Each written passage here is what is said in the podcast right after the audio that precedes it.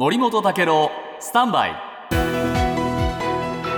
長官読み比べです、日本は立派な軍事大国なんじゃないかと思わせるですね、記事が今日は載ってるんですね。産経新聞です。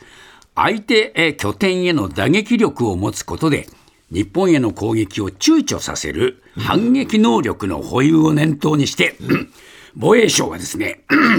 長射程ミサイルをお導入しようとしていますが、おおむね10年後までに必要量の1500機規模を確保する。えー当面はアメリカの巡航ミサイルトマホーク、えーそして長期的には国産ミサイルの量産体制を整えようとしています。ね、読売新聞海上保安庁と海上自衛隊が警戒監視用の無人航空機を来年度にも共同運用する方向で調整していることが分かった。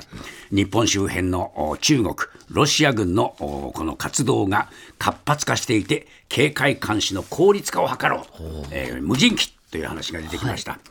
そして朝日新聞、えーこれね、9月に、えー静岡県御殿場市で開かれた無人機を展示、実演するこのデモンストレーションショー、そこでですね、えー元防衛装備庁の長官の渡辺秀明氏がこう言っています。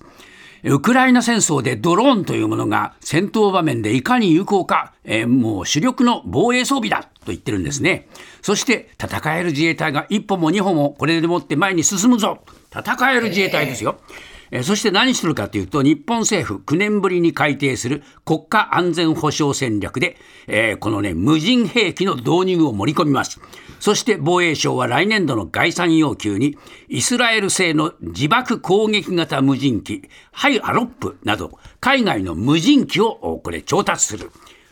どうです？立派な、えー軍事大国じゃありませんか？TBS ワシントン支局の樫本照之と涌井文明ですポッドキャスト番組「週刊アメリカ大統領選2024」では大統領選の最新の情勢やニュースを深掘り。現場取材のエピソードや舞台裏も紹介しています。毎週土曜日午前9時頃から配信です。